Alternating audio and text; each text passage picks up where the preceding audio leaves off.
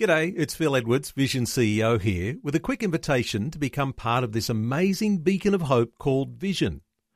Together we can put our love into action to help people of all kinds build or rebuild their lives on the truth of God.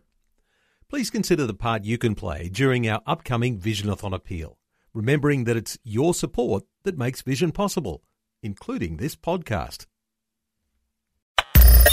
Audio on demand from Vision Christian Media. Hatred is clearly forbidden in Scripture. Is there somebody that you have hatred toward? You hate them so badly, you honestly wish they were dead. Today, Pastor Greg Laurie points out Jesus had some strong things to say about having that kind of hatred for someone.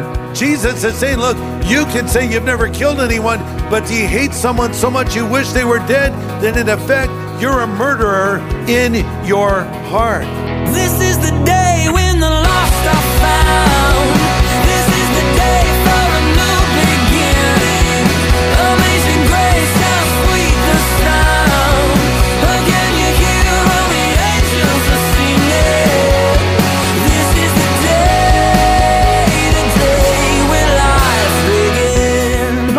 Tells us God is love. Yes, he's loving, but 1 John chapter 4 verse 8 says God is love. And it says he who doesn't love doesn't know God. So it should come as no surprise that hatred is not a part of God's plan for believers. But today on A New Beginning, Pastor Greg Laurie addresses the hatred that we see around us in our culture. What are we as believers to do? Good insight is coming, but first, a word of warning to parents. The content of today's study may be a little strong for young listeners.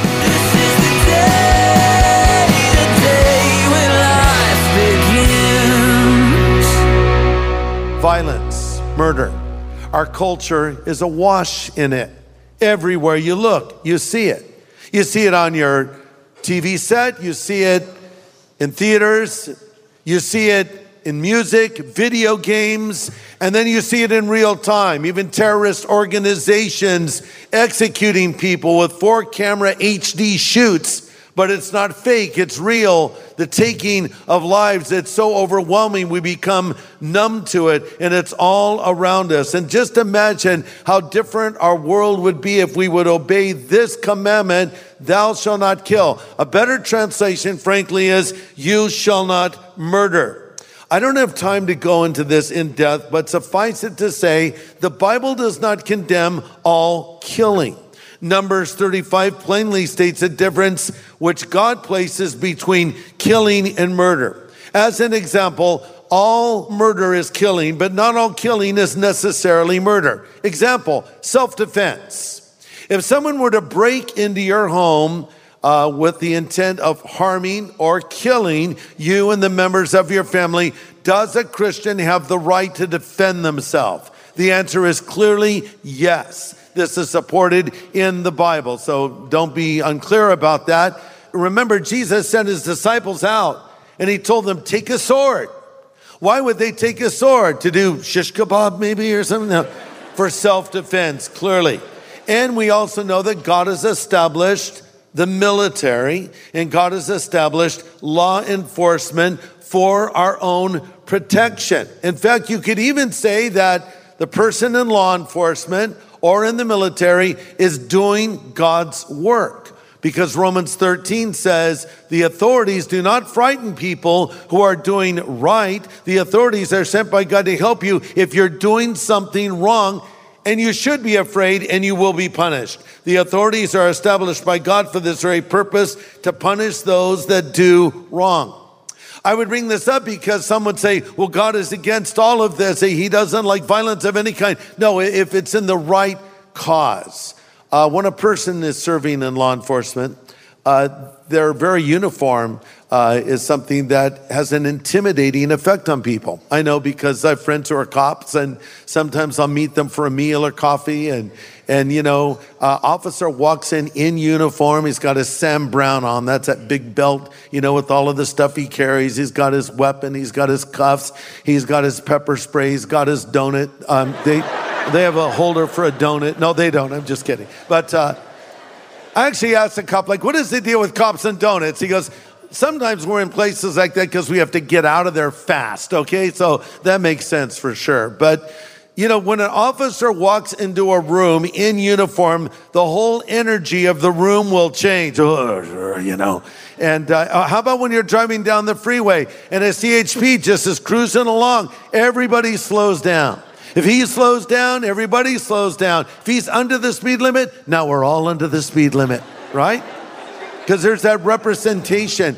But then there's our military those that serve us in uniform. We should thank God for them. We should pray for them, and they need our prayers.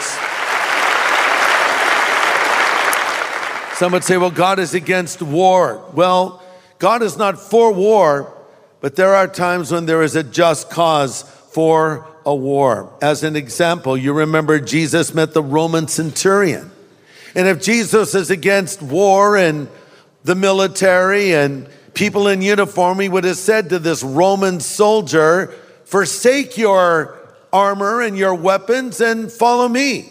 But instead, the soldier came to him and said, Hey, I have a servant that's sick.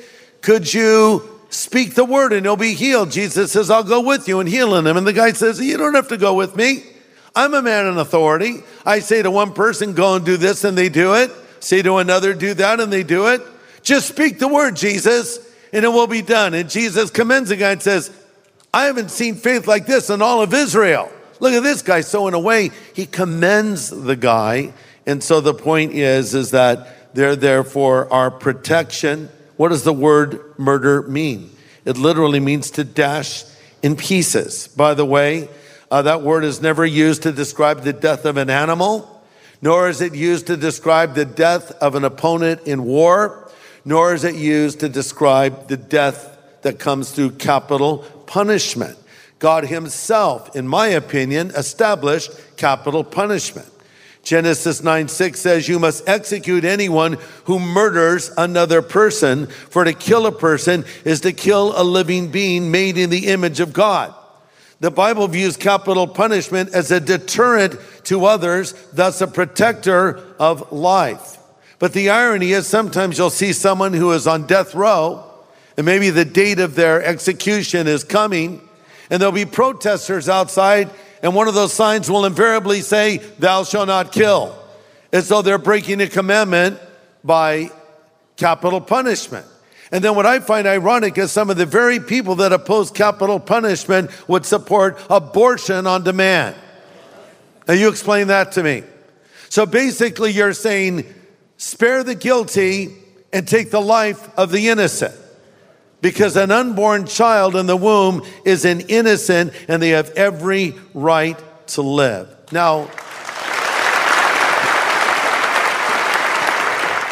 there's varying degrees even among believers in capital punishment, so I'll concede that point, but I will not concede any point on the topic of abortion because life begins at conception and we're made in the image of God.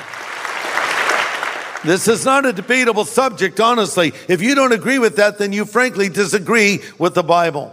Psalm 139 says, You made all of my delicate inner parts of my body. You knit me together in my mother's womb. Thank you for being so wonderfully complex. You watched me as I was being formed in utter seclusion as I was woven together in the dark of the womb. You saw me before I was born, the psalmist writes. Every day of my life is recorded in your book. Every moment was laid out before a single day had passed.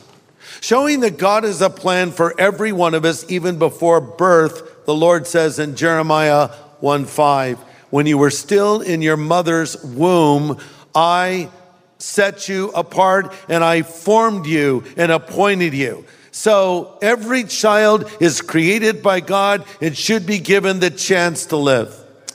Max Lucado made this statement, and I quote, You were deliberately planned, specifically gifted, and lovingly positioned on this earth by the master craftsman, end quote. So you might say, well, wait a second. What if the child was conceived out of wedlock? What of it? You don't think that child should live as well?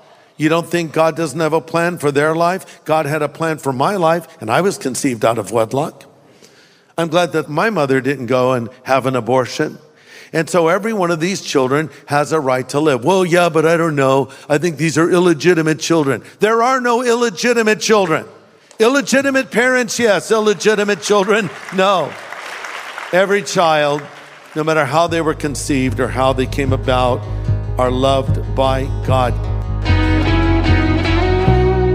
Thanks for joining us for A New Beginning with Pastor Greg Laurie. Pastor Greg is talking about life and death matters today, the taking of human life through murder and through abortion.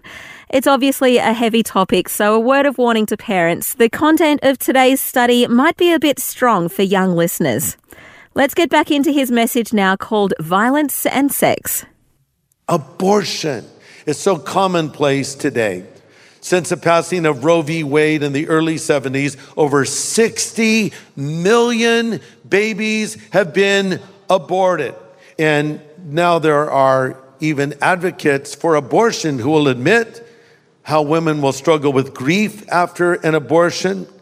A University of Minnesota study on teen suicide found that the rate of attempted suicide increased 10 times for teens who had had an abortion. Listen, the abortion is never the answer. So let's say that a young lady finds herself pregnant outside of wedlock. Uh, what should she do? She should have the baby, carry the baby to term, and raise the baby if possible. Maybe the father and her can get married. Uh, maybe the Lord will bring another man into her life later. If she doesn't feel she can raise the child, put the child up for adoption. And there's many, many people who would love to adopt that child, but abortion should never, ever be an option. It should not be on the table as a possibility because God has a plan for each one of these. What they've found is if a pregnant woman will get a sonogram, they will never get an abortion. 90% of mothers who have had a sonogram decided against abortion. Now we need to look at what the Lord says in His Word on these topics. Yeah, but wait, Greg, hold on now. What about if the mother's life is in danger? Okay, let's illustrate that for a moment. The mother's life in, is in danger. Let's say you go to a doctor, you're pregnant, and they say if you carry this baby to term, you could die in the process, so you should get an abortion. Is that right? Okay, let, let's think of this in another way. Let's just say that you're a mother and you're walking with your toddler, and your toddler runs into a busy street and there's an oncoming car. What would you do? You would do whatever necessary to move the little one from the oncoming car. And if you were hit in the process, that's what you would do because you're a mother. Your maternal instinct would kick in, right? So, what if your life were in danger? Well, I heard about a couple named Pam and Bob who were serving as missionaries in the Philippines. And uh, as it turns out, uh, Pam contracted amoebic dysentery, the leading cause of death in the country. And she was pregnant at that time with her fifth child. She was very dehydrated and very sick. And she went to the doctor and he advised her to get an abortion because of the powerful medicine she would have to take to survive. She could not carry this child to term, he said. So if you want to live, the baby's going to have to die. And so she prayed about it with her husband and his Bible believing Christians. They said, No, we're not going to terminate this pregnancy. We're not going to abort this baby. And they carried the baby to term, and it was a healthy little baby boy. They named him Tim, by the way. You might know him. His name is Tim Tebow, right? So that's his story, a true story. But maybe I'm talking to a mother today who has aborted her baby. And you're living with the guilt and the remorse, and you wished you had not done it. Well, let me just say this to you a, a word of hope. Uh, you will see your baby again. Because I believe that every little one that is taken in the womb through abortion, any little child that dies goes straight into the presence of God in heaven. That's taught in the Bible, right? Jesus said, Let the children come unto me and forbid them not, for of such is the kingdom of heaven. So you'll see your child again. And now you must ask God to forgive you and you must accept his forgiveness. Uh, I sent a tweet out some time ago uh, about some abortion law that had been passed, and I was saying why I thought it was such a horrible idea. And a young lady retweeted it and briefly told me a little of her story named Crystal, saying she used to work at a Planned Parenthood clinic. So we made contact with her. And as it turns out, there's this young woman named Crystal living in North Carolina. and she worked at Planned Parenthood and was involved in the abortion procedure. Uh, and so she was a professed believer, but this is what she was doing. One day she was driving to work and she heard a radio broadcast where I talked about how Jesus could come back at any time. And I asked this question If Jesus were to come back, is there anything you are doing that you would be ashamed to be doing if he were to return? And that day she was there at the clinic, and her words after the abortion was done, she said she was counting the pieces of the dismembered baby. And then she said, And I thought of your statement if Jesus came back today, would he leave me behind?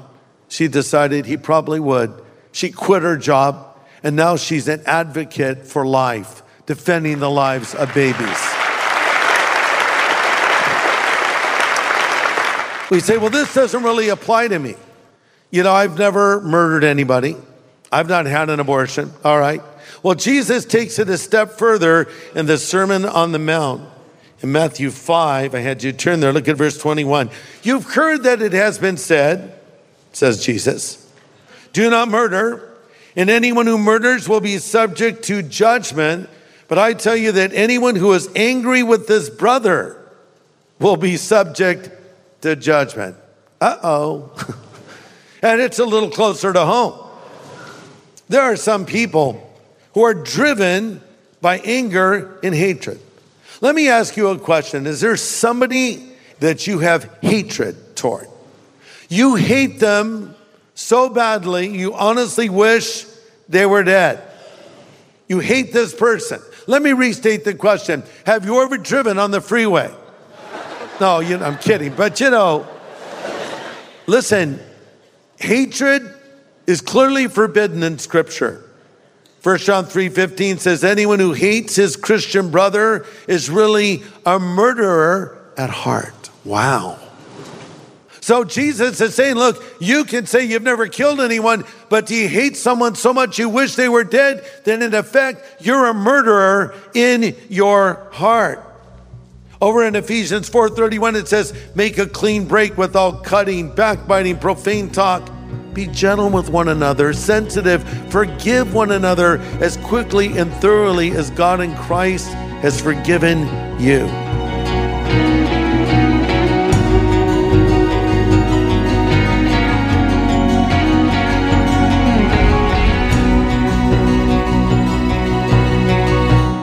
A candid discussion of the danger of hatred and the sanctity of life today on A New Beginning. Pastor Greg Laurie with a study from his Ten Commandments series. Pastor Greg returns with more frank counsel for us as he continues this study next time. But as we close today, here's Pastor Greg again to share some final thoughts.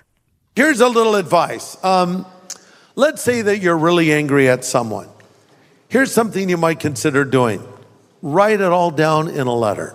Put everything you feel in that letter. Get specific. I don't care if it's a five page letter, write the whole letter. All right? Now burn the letter. Just, you know, get it out, but never send it. Or put it in an email, just don't hit send. Have you ever written an angry email? Something happened, you're really upset. In fact, you're so upset, your fingers are shaking. You can't even get them on the keys shaking. You're so agitated and you're typing it in. You, you know, it's a, and then you hit send by accident. Oh no! I wanted to save it as a draft. Send. Off it goes. And someone that you send it to, bing. Oh.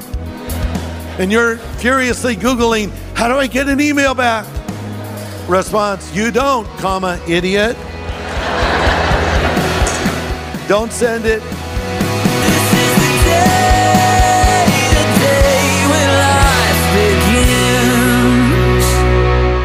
Today's message from Pastor Greg Laurie was called Violence and Sex. If you'd like to listen again, just download the free Vision Christian Media app where it's available as a podcast, along with more inspiring Christian content. Just search your app store for Vision Christian Media. Station sponsor. Thanks for taking time to listen to this audio on demand from Vision Christian Media. To find out more about us, go to vision.org.au.